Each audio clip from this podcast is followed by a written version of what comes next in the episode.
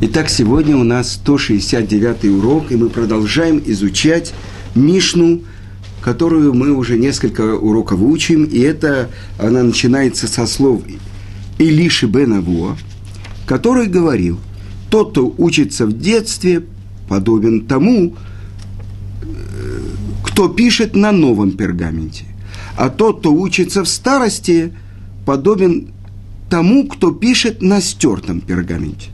И мы уже объясняли много значений, но я хочу вам привести то, что приводит Иерусалимский Талмуд. И вот э, сказано так, приводит это Тософот в Иерусалимском Талмуде. Э, это то, что сказано, что он умер в раскаянии.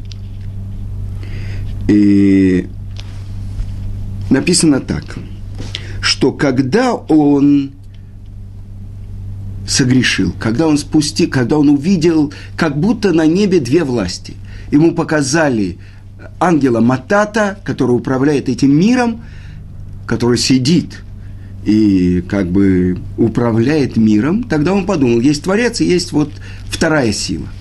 И когда он спустился, он как бы, сказано, начал воровать саженцы. Так вот, что объясняет Иерусалимский Талмуд, что он начал идти в школы, где учили детей, э, в Хедеры, в Талмуд Тора, в Баты Мидраш, где учились дети.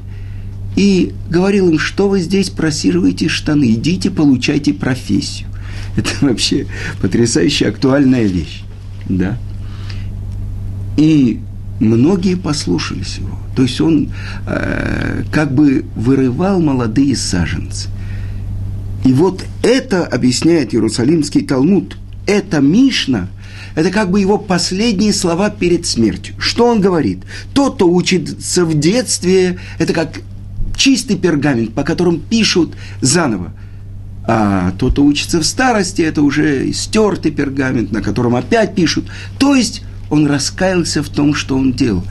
Если вырывают молодые дерев, деревья, никогда не будет могучего леса. Если как бы лишают учебы, сказано, молодых ягнят, не будут крепких овнов. Это то, что здесь сказано. Так вот, Почему же он называется Ахейр, объясняет э, Иерусалимский Талмуд, чужой, потому что он заставил грешить Ахерим, других. И вот эта Мишна, почему она вошла э, в Мишнайот, который входит в поучение отцов, потому что это то, как он исправил этой своей Торой – то, что он испортил при жизни. И то, что мы с вами много раз говорили, что Илиша бен Аво был один из тех, кого Раби Акива взял, чтобы один из четырех мудрецов, который Раби Акива выбрал, что вместе с ним исправили корень зла. И мы говорили, один тут же умер, один повредился в рассудке, Раби Лиша Элиша бен Авуа, он начал вырывать молодые саженцы, и только Раби Акива вошел в цельности и вышел в цельности. Так мы понимаем, испытание, которому подвергся Элиша бен Авуа, это испытание на уровне, можно сказать, роха кодыша. Когда они постились, произнесли особенные имена Творца, поднялись это не физически, а поднялись духовные миры, и вот там произошло вот этого. Я сейчас вам скажу, что я учусь в Колеле, и уже там э, Аврихим Колеля, это люди, один из них, у него 16 детей. И вот каждый день он приносит несколько новых итрогов и показывает своему другу, у которого увеличительное стекло. И вот он смотрит и говорит, вот здесь вот смотри, какое пятнышко, вот здесь пятнышко. Он берет, относит это продавцу, приносит новые. Он говорит, это работа, это работа. Что это значит?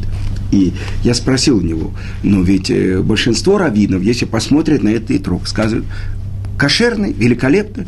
Он говорит, вот это и есть вопрос. Что это значит, видеть ущерб или нет?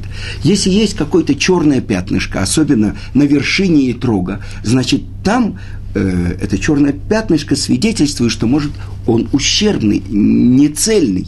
Так вот, это спор. Как надо смотреть на этот итрог? Вот просто так – э, невооруженным взглядом или через увеличительное стекло. И он рассказал сегодня мне, что Бриский ров, когда его спрашивали, он сказал, что у нас в был Арона Кодыш очень большой, там чуть ли не 17 ступеней вели к нему. И наверху было написано, кто там пожертвовал, кому это. И как-то Равхайм, отец Бриского рова, спросил у него, ты видишь, что там написано? Прочитай, пожалуйста. Он говорит, я не вижу. Он говорит, как? Вот написано то-то, то-то, то-то, то-то. Тогда объяснил это Брискиров. Я даже не видел букв, а отец точно читал. Так вот, что это такое? Он считает, что нужно смотреть через увеличительное стекло, что, может быть, есть какой-то ущерб, особенно на вершине, то он приносит, смотрит, возвращает. Я сказал, что то, что вам не подойдет, я готов взять. Почему? Потому что если раввины говорят, что это кошерное, то есть они посмотрят на глаз – и не увидит никакого ущерба. А он хочет, чтобы у него был такой ущерб без малейшего пятнышка.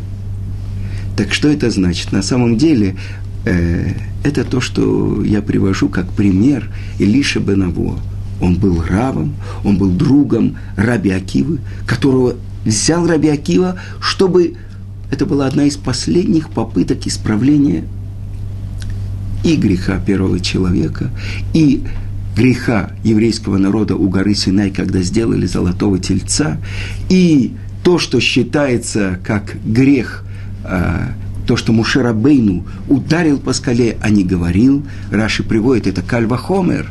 То есть, если скала не живая природа, она слушается указания Творца, во сколько раз больше мы, еврейский народ, должны слушаться то, что говорит нам Творец. Так вот это все были попытки исправления вот корневого зла, который еврейский народ исправил, когда мы подошли к горе Синай, и за день до дарования Торы сказали, что бы ты нам ни дал, мы готовы исполнять, а потом будем слушать.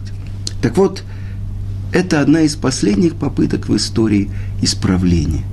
Так э, под увеличительным особенным увеличительным, я бы сказал, э, особенным, многократно увеличенным увеличительным стеклом смотрит на каждое пятнышко. И тогда оказывается, что это пятнышко может сбить с ног даже великих мудрецов. Один из них, настолько он был с...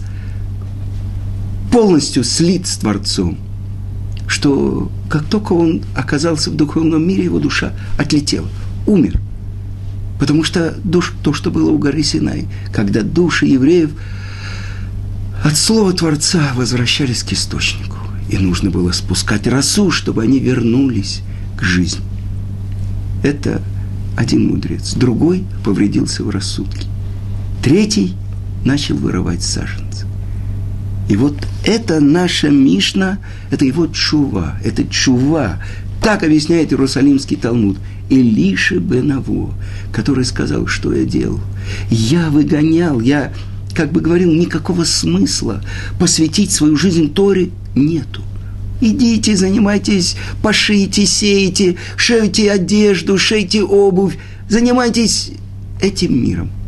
Как будто сомнение, есть ли будущий мир – и теперь он говорит, нет, тот, кто учится в детстве, это как чистый пергамент, на котором пишутся слова, которые это называется гирса де янкута. Это то, что в Талмуде написает, написано, то, что человек учит в детстве.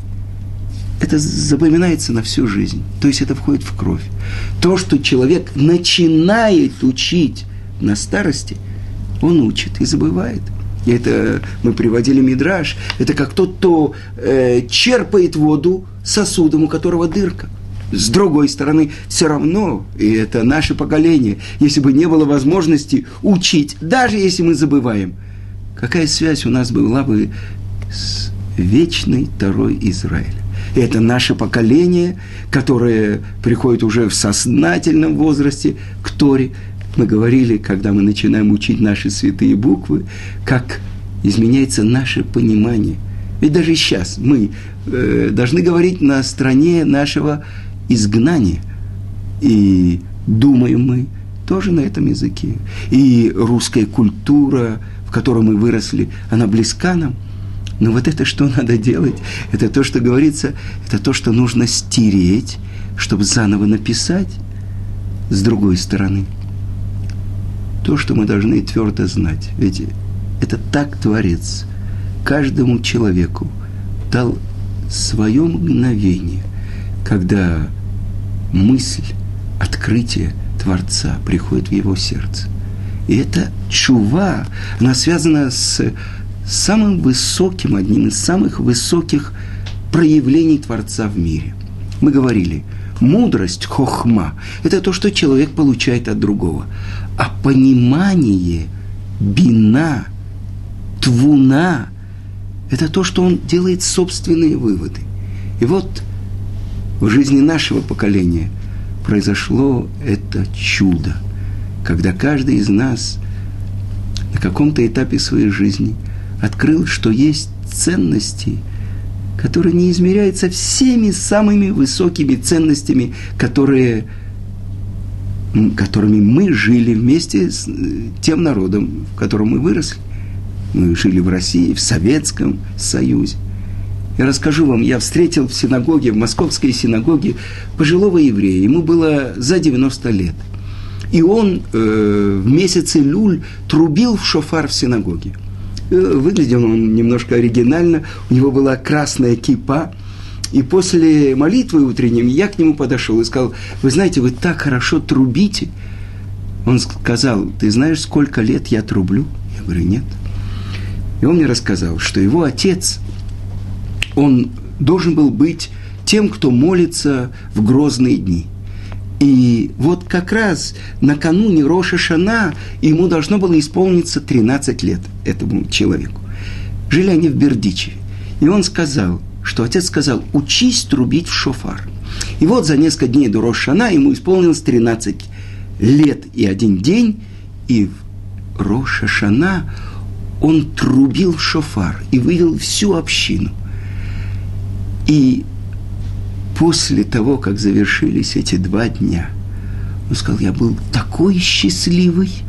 И вот так он мне сказал, что если бы мне дали орден Ленина, помните, золотой орден Ленина, а Ленина профиль был из платины, то это для меня было бы менее важно. Я видел, как осветилось его лицо.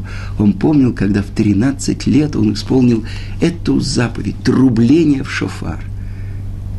Так это то, что мы говорим о нашем поколении. Когда мы приходим к этому, когда Творец открывает, делает чудо такое, открывает для нас новый путь. И мы, конечно, похожи на стертый пергамент. И, конечно, когда мы начинаем это учить, конечно, это нашим детям гораздо легче. И мы не задаем вопрос Творцу, Творец, почему я не родился в святом городе Иерусалиме, как у меня уже несколько поколений э, родились. Я живу в, этой, в этом городе, в этой стране 32 года, и, слава Богу, уже второе поколение иерусалимцев родились у меня в этом святом городе. Ну, я задаю вопрос. Могу ли я задать вопрос Творцу? Почему я не родился? Почему я учил, я помню, я сдавал экзамен по русской истории в третьем классе, четвертом классе учительница меня очень хвалила. А Мишнайот я не учил. И в 79 году перед отъездом из Москвы вдруг мой отец Зихраноли Враха, я уже учил подпольный иврит, он мне начал что-то говорить на неправильном иврите.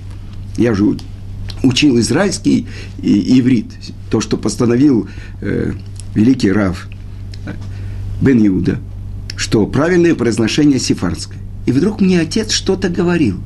Только когда через четыре года пребывания в Израиле я пошел в Колель, в Ешиву, и узнал, что такое Мишна – то, что мы сейчас с вами учим, Мишна, я понял, что он цитировал те Мишнайот, которые он помнил потому что он учился в Хедере, а потом Ешива Ктана, когда убили моего деда Зикрана Цадик Левраха, э, его отдали в детдом, ну вот Гирса де Инкута, то, что он помнил, это он начал мне говорить, а я не понимал. Сколько времени должно было пройти, чтобы я мог это понять. Так вот это то, что открывает Иерусалимский Талмуд, это то, что исправляет Элиша Бенавуа перед своей смертью. И Раби Мейер говорит, мой учитель умер в раскаянии. А теперь продолжим учить то, что написано в нашей Мишне. Приводится еще несколько мнений э, двух мудрецов. Раби Йоси Бар Иуда из деревни Бабли говорил, тот, кто учит Тору у молодых, он подобен тому, кто ел кислый виноград или пившему вино прямо из давильни. Так вы понимаете, кислый виноград, он еще не созрел, и поэтому он вызывает оскомину. А что это значит? Вы знаете, давили ногами вино в, дав... Э, в давильне. И после этого вино должно перебродить. И, а, до того, как оно перебродило, оно еще связано с дрожжами, но с осадком – так и знание молодых, оно недостаточно, потому что их разум еще не созрел, и у них есть разные сомнения. Теперь тот, кто учится у пожилых, у стариков, подобен тому, кто ел спелый виноград и пившему отстоявшееся старое вино. Вкус и того, и другого приятен так и ум стариков, он крепок и ясен. Мнения их продуманы. Большинство комментаторов говорят так, что под виноградом подразумевается открытая часть Торы. Ну, буквальный смысл, простой смысл. Вы знаете, есть четыре уровня постижения Торы. Пшат – простой смысл. Ремес – намек. Драж – толкование – и, наконец-то, сот, тайна. В тех же самых словах. Пшат, ремес, драж, сот. Пардес. Да. А что же такое вино? Сказано, нихнас яйн, яца сот. Вошло вино, вышла тайна. Это четвертый уровень постижения Торы. Итак, тот, кто ел кислый, незрелый виноград, он это сразу чувствует. Но тот, кто пьет вино сразу из давильни, Вначале оно даже приятно, кисленькое, а потом вызывает у него проблемы с желудком. Так учат и молодые. Некоторые их аргументы, они не могут обосновать точно то, что они говорят, потому что их ум еще не зрел. Но кажется, часть их объяснений можно принять. И только после разбора и критики выясняется, что это недостаточно – обосновано, что все их построение построено на песке. Но не такие знатоки Торы, которые достигают зрелости. Вы знаете, слава Богу, в нашем поколении есть мудрецы Торы, которые уже даже пере, превысили возраст 100 лет, чтобы Творец им дал большое долголетие, потому что это главы еврейского народа, которые всю жизнь посвятили Торе – и поэтому, когда говорят, почему приходят к великим еврейским мудрецам, чтобы спрашивать самые разные вопросы и истории из жизни, потому что у них есть дат Тора. Что это такое? Это то, что они думают и соразмеряют все с их пониманием Торы. А их понимание Торы, я как-то спросил у своего учителя Равицка Казильбера, когда, сколько лет ему было, когда он начал учить Тору? Он сказал, три года. Я говорю, так что это? Э, там 80 лет вы учите Тору? Он говорит, да. Вы понимаете, человек, который посвящает, постоянно это его главное занятие. То, что не раз видели, когда Равицкак не давал уроки, он бежал по улице, и все время его губы шептали что-то. И один раз, один Рав его подвозил, и он понял, что у него каждый день он повторял те мишнает, которые он учил наизусть и на свободе, и в лагере. Это постоянная связь с Торой. Так вот что, сказано так, самая краткая строчка, на всех путях познавая его. Так э, на самом деле, если мы спросим, зачем человек приходит в мир, сказано в Мишле, «Кинер мицва Тора ор». Нер – свеча, это мицва. А Тора – это свет. Значит, что мы должны делать? Зачем мы приходим в этот мир? Исполнять заповеди, изучать Тору и, главное, исправлять свои дурные качества. Так тот, кто так учит Тору, это же сказано, что Тора была орудием, которым Творец сотворил мир. Тогда тот, кто связывает свой разум с Торой, он постепенно превращает себя, можно здесь привести пример из Талмуда, в свиток Торы, который идет на двух ногах. Говорят, глупцы те, которые встают перед свитком, который написан на пергаменте, и не встают перед свитком Торы, который идет на двух ногах. Вы понимаете? Но продолжим. Что же это такое старцы? Закен написано. Это не старик, объясняют наши мудрецы. Зекана хохма. Это тот, кто приобрел мудрость. И сказано, что сначала человек занимается Тораташем, Торой Творца, а потом убеторато и своей Торой он занимается днем и ночью. Потому что мне рассказали случай. Э, глава Ешивы Поневиш, э, раби из Поневиша, он ездил по всему миру, собирал деньги, э, открывал ешивы, спасал Тору после войны, то, что можно было спасти – и вот он вернулся после поездки, длительной поездки и так далее. И пятница пришли его ученики, чтобы сказать ему «Гуд Шабас». Его жена говорит, нет, нет, он закрылся, наверное, он спит. Они говорят, ну мы хотим все-таки его с его возвращением э, поздравить, приветствовать. Она открыла комнату, что она видит? Он сидит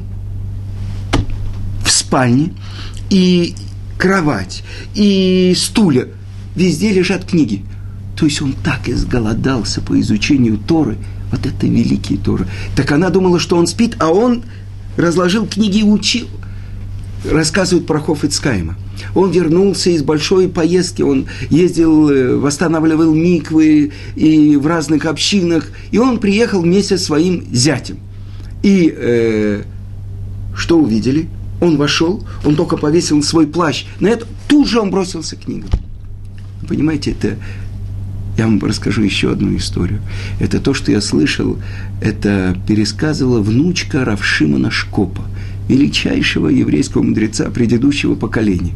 Как-то внучка вошла и увидела, дедушка сидит, э, сигарет, э, папиросный дым и все, и книжки разложены. И вдруг она увидела, что он плачет. Она сказала, ей было лет пять. Она сказала, дедушка, почему ты плачешь, что случилось? Он сказал, и ты не можешь это понять. Это такая сладость. Тот, кто так учит Тору. Так вот это те, кто называется стариками, старейшины еврейского народа. Потому что для них это жизнь. Так вот, к ним обращается. Так какие же у них преимущества? Во-первых, те, кто их слушают, им так становится ясно то, что они передают – это как спелый виноград. А во-вторых, даже если они сразу не понимают ученики, они поймут это после глубокого изучения. Так и старое вино. На вкус, хотя и не сразу, оно может быть сладким. Но сказано, «Ваяйн и сама хлебавый нож». Но вино веселит сердце человека. Так вот то, что говорит Раби Йоси Бар Иуда – ты сказал Илиша Бенавуа, что тот, э, кто учится в детстве, это как чистый пергамент, на котором написаны слова Торы. А тот-то старости это как стертый и так далее. Я тебе скажу по-другому. Тот, кто учится у молодых, это как будто ест кислый виноград или пьет вино прямо из давильни. Но кто-то учится у стариков, под, подобен евшему спелый виноград и пившему старое вино – а Реби, по мнению нескольких комментаторов, он спорит с Раби Йоси бар и говорит, не смотри на сосуд, а на его содержание. Что значит? мы не можем определить вкус вина его достоинство по внешнему виду кувшина. Также невозможно по возрасту установить степень зрелости ума еврейского мудреца. Бывает, продолжает Раби, Реби, что новый сосуд полон старого вина. Бывает, что человек молод, но он уже наполнен такой мудростью, хотя и разум его еще не зрел. Но его мудрость, его познание такие, как у старика. Но бывает, что в старом сосуде даже и молодого вина не найдешь.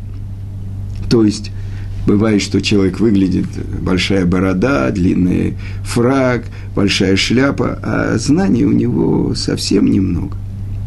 И поэтому говорится так, пусть говорят дни, и долголетие поучает мудрости. Но дух в человеке и дыхание Творца дает ему разум. Не многолетние мудрее и не старики разумеют истину. Значит, первое мнение, что Рэби спорит с Раби Иудой, э, ба, э, с Раби Йоси Бар Иудой. Но есть те, которые объясняют, то, что сказал Раби Йоси Бар Иуда, это как бы общее правило, что обычно у пожилых раввинов больше понимания и ясности. Но то, что говорит Раби Иуда, мы не идем за большинством. Надо смотреть на каждого может быть молодой, и это тоже сказано закен, зекана хохма, этот приобрел мудрость. И я, когда готовил урок, я вспомнил. Гаон из Вильна, сказано, что до бармицвы он уже обладал таким знанием, что мог сделать голема. То есть он обладал знанием и открытой части Торы, и скрытой части Торы. И это то, что было в его силах. Но он сказан, сказал кому-то из учеников, что его остановили, потому что ему еще не было бармицу. А после 13 лет ему уже это не надо было делать. И сказано, что Гаон из Вильна, он почитал одного человека, что это его Рав. Кто это? Тот, кто обучил его первым буквам алфавита, еврейского алфавита. 22 буквы еврейского алфавита. То есть молодой вы знаете, что 12 лет тот обладает знанием всей Торы и знанием Кабалы. В 13 он уже настолько взрослый, что ему уже это делать не надо. Так вот, это то, что открывается из этой Мишны.